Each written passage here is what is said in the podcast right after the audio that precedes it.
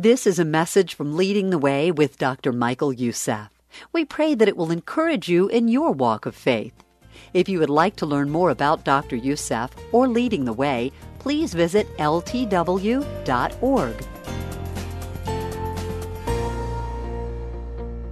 I was thinking about how erroneously we think that loneliness is confined to those who are alone, shut ins, single people. But in reality, loneliness is far deeper than that. Loneliness is far deeper than just being alone. For you know, and I know, there are some people who are alone, but they're not lonely. And yet, there are people who are surrounded by myriads of people, and yet they're desperately lonely. How can they be lonely? Well, let me read to you what Thomas Wolfe, a famous writer and a famous person himself, let me read to you his conclusion. He said, The whole conviction of my life now rests upon the belief that loneliness is far from being a rare and curious phenomenon peculiar to myself and few other solitary men. It is inevitable fact of human existence. In a general sense, Thomas Wolfe is right. In fact, he speaks for many in our culture today. In our fast moving society, we have found that loneliness is filling the hearts of millions. The inability to make friends and keep friends has become a modern day pandemic. Even among believers in the Lord Jesus Christ who know that their friendships is not temporary, that their friendships is for eternity, that their friendships will continue forever. Many are finding that nurturing eternal friendships is a lost art. Pride keeps believers from reaching out to other believers. Self sufficiency keeps believers from developing eternal friendships. Other believers have fallen in this societal mode of developing convenient friendships, of developing temporary friendships, of developing shallow friendships, simply because they have failed to understand that friendships that are developed in this life between believers in the Lord Jesus Christ is for eternity, it's forever, it will never end. You can be friendly to somebody, and you can be kind and gentle to someone. You can be friendly to your coworker, you can be friendly to your neighbor, and we are commanded to do that, and we must do that.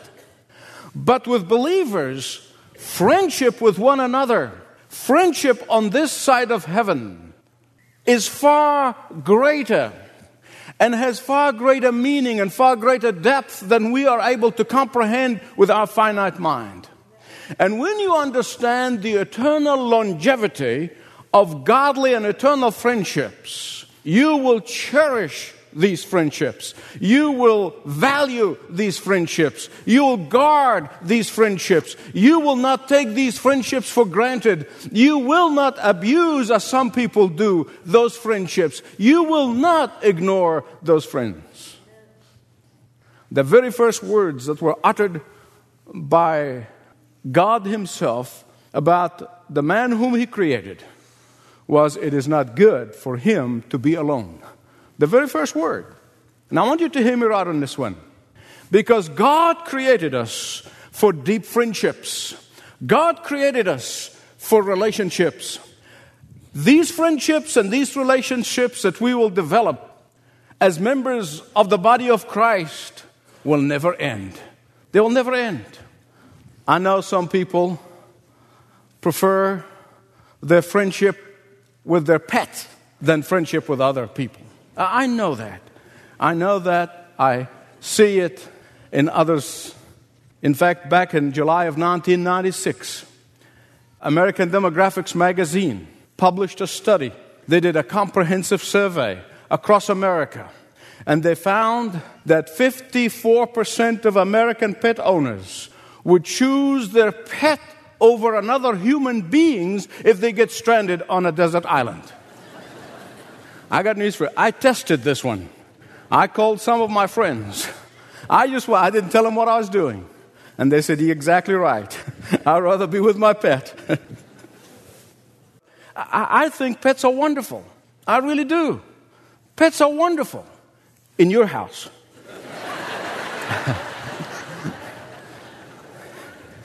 but in all seriousness, God created us for deep friendships. God created us for deep relationships with one another. God created us for intimacy in relationships with each other. That is the very call of God upon His creation. Listen to me.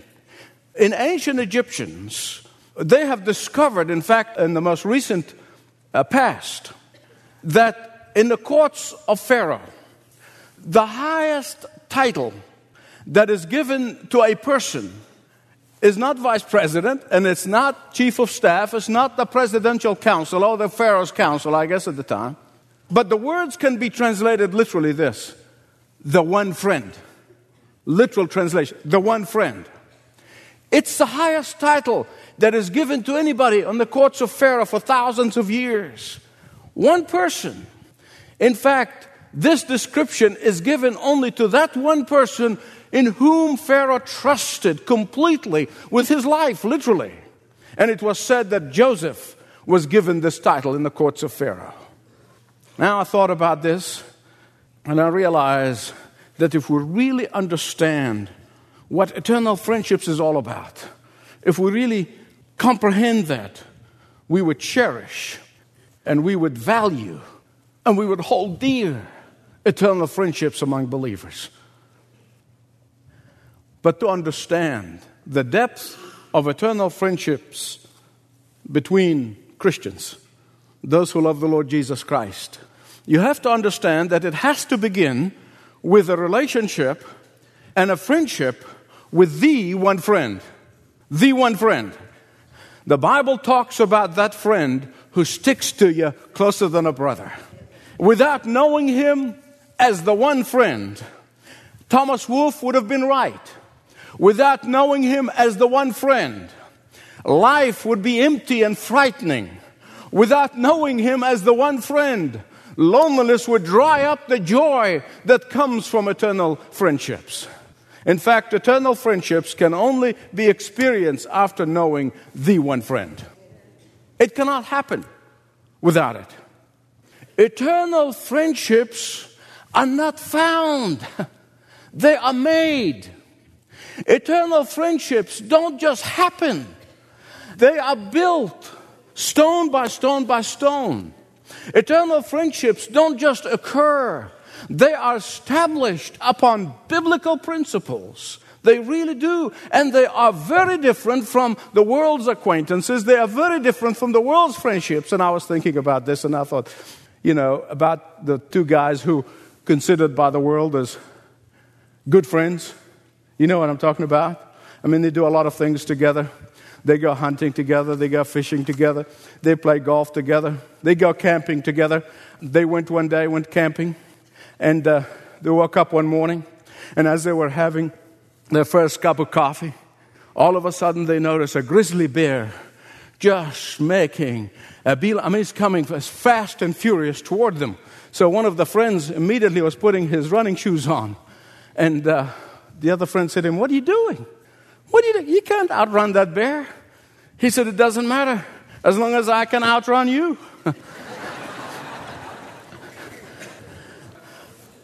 Good friends, listen to me. That is not eternal friendships. eternal friendship never pivots on equal return of service and affection. Eternal friendships gives and asks nothing in return. Eternal friendship's desire is for the friend's welfare. Its sorrow in the friend's misfortune and grief. Its pride is in the friend's success. Its constant purpose is in doing and enduring for the friend. Jesus said in John 15 13, Greater love has no one than this. What is it? That he lays down his life for his friends.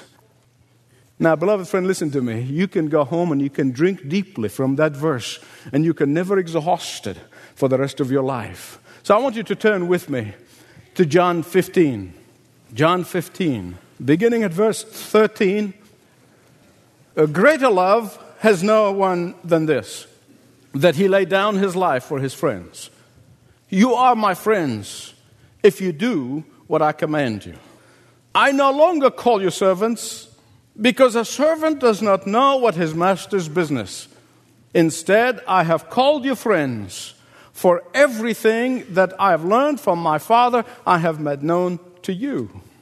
You did not choose me, but I chose you and appointed you to go and bear fruit, fruit that will last. Then the Father will give you whatever you ask. Isn't it amazing? We always love that last part. And we always come in prayer and claim that last part. But we neglect all the first few verses. So now, in the name of Jesus, Father, open our eyes that we will understand the truth from your word. Father, I pray in the name of Jesus that our hearts will be inflamed within us to understand that friendships that are eternal is what you have created us to be. First, to be in friends, friends with you and then friends with one another. I pray this in Jesus' name. Amen. You know, from these verses, I have found four principles, four principles from these verses in John 15 that are the building blocks of eternal friendships. Four principles. Number one, the first step of building eternal friendship is to lose your timidity.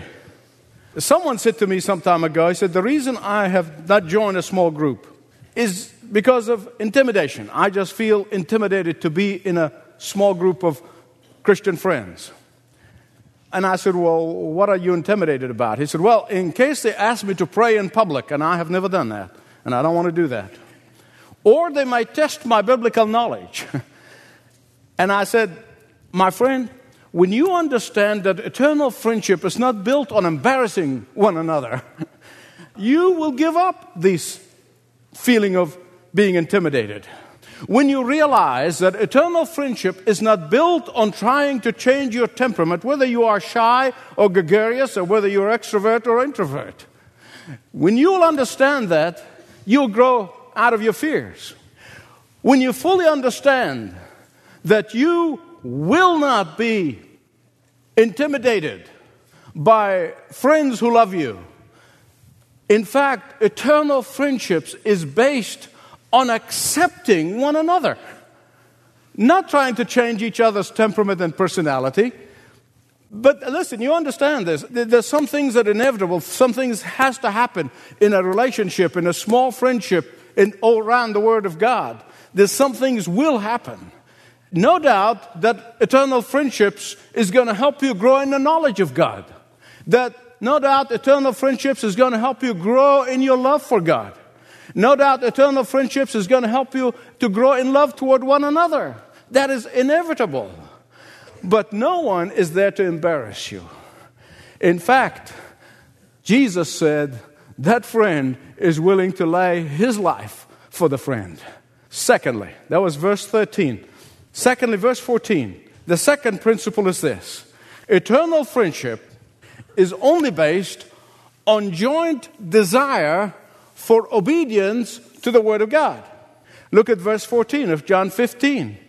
Jesus said, You are my friend if you can speak in public. You are my friend if you're not shy and bashful. You are my friend if your biblical knowledge is flawless. Right? You are my friend if you have memorized the scripture. You know, I have known people who memorize the scripture but never internalize the scripture. That's the sad part. You are my friend if you're a spiritual giant. No, my friends, no, no, no. He said, You are my friend if you do what? If you do what I command you.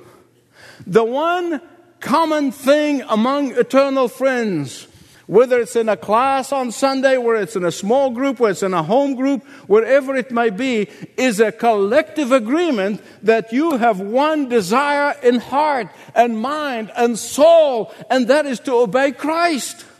Not tradition and not church polity and not this and not the other thing. It's only one thing, and that is desire to obey Christ. And when you're together in friendship with other believers, it is much easier to obey Christ. It's much easier to be encouraged by one another. Eternal friendship, supposed to empower us, to encourage one another, to uplift one another. When I'm down, you lift me up. When, when you're down, I lift you up. Because one of the primary principles of eternal friendships is obedience to Jesus. Third principle, verse 15 eternal friendship must lead to intimacy.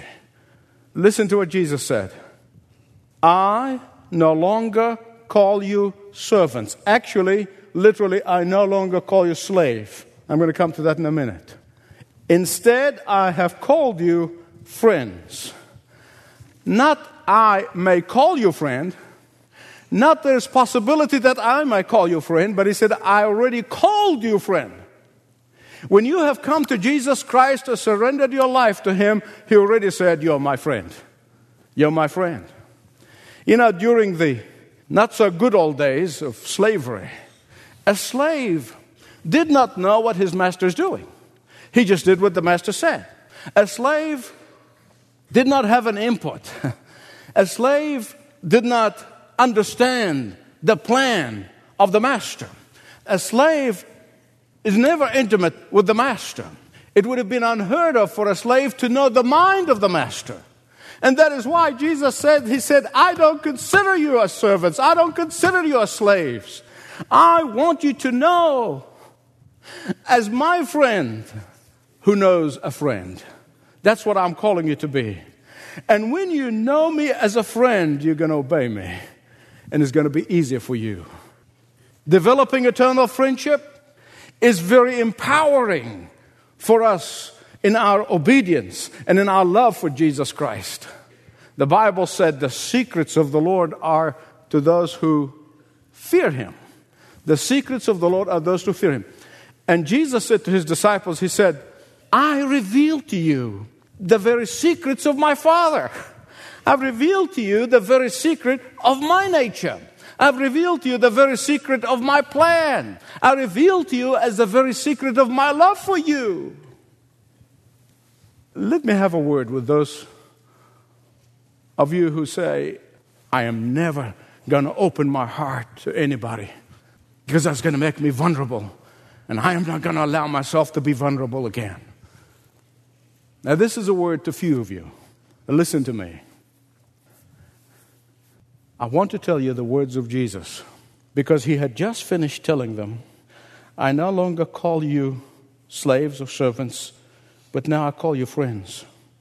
You're my friends. I'm going to explain a little bit more about this. I want you to think about this. This is the God of glory. This is God in human flesh. This is the Son of God. This is the King of kings. This is the King of the universe. And listen to what he said to his friends soon after he uttered those words of saying, You're my friend. Hear the words he said in Gethsemane. He looked at them and he said, My soul is overwhelmed with sorrow to the point of death. The God of glory is opening up his heart to his friends. He's being vulnerable with his friends.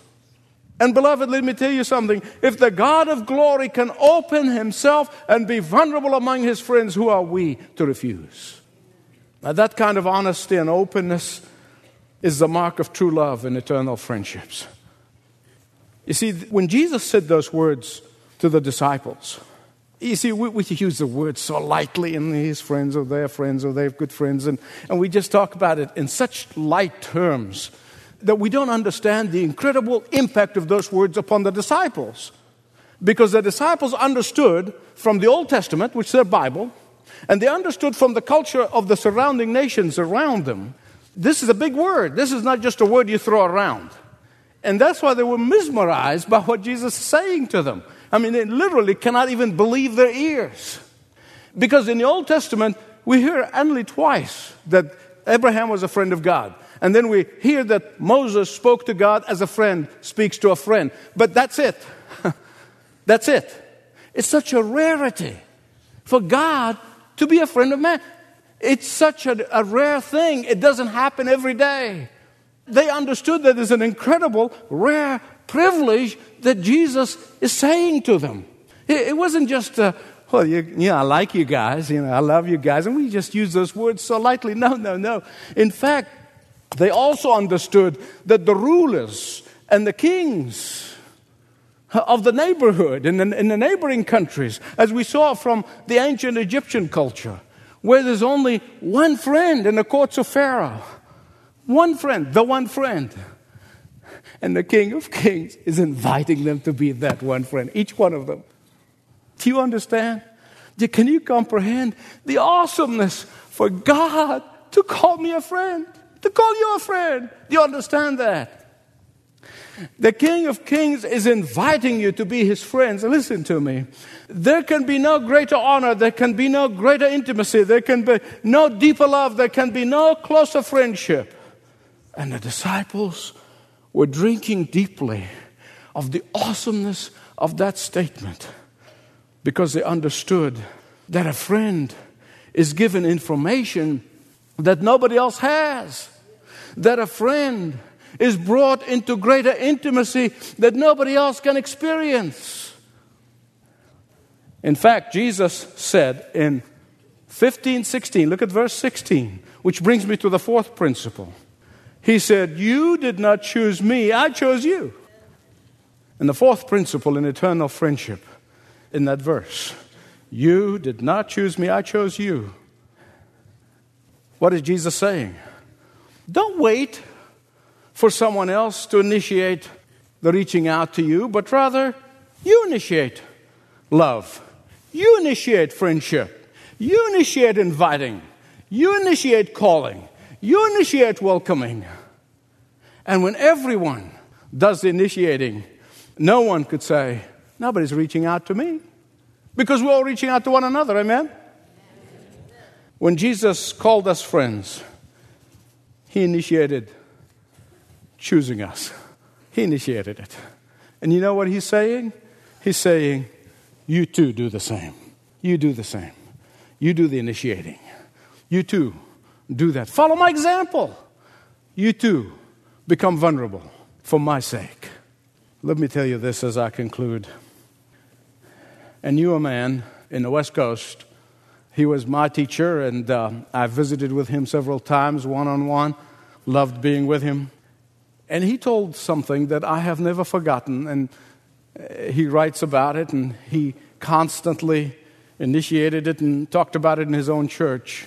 And he says there are four remarkable things about the sandhill crane, you know, that long neck bird that migrates south in the winter. He said there are four things about those birds that are absolutely important for every body of Christ, every believer to understand. He said, Those birds fly, that's the first thing. He said, they fly in a V formation. They fly in a V formation. The second thing he said is that in front of that V, there's always a leader. And that leader does the hard work. He's the one who sets the direction to the entire formation. But because it is such hard work, making waves, if you like, that leader or the leadership position rotates among them. So no one up front all the time. They can't do it. It's an impossibility because it's very, very hard work. So the leader takes a break and go back in the back of the line and another bird will come out and lead. And the fourth thing he said, whenever these birds following the leader in that V formation the rest of the birds are encouraging the leader by honking. Honk! Keep it up! Honk! Good going! and, beloved friends, I want to tell you that's what the ministry is all about and the small group ministry is all about. It's not about embarrassing you or testing your biblical knowledge. It's about eternal friendships. It's about iron sharpening iron. It's about lifting one another and each other's burdens. It's about helping one another to accomplish God's plan for our individual lives. It's about better impacting your workplace for Christ. It's about better impacting your neighborhood for Christ. It's about lifting up one another.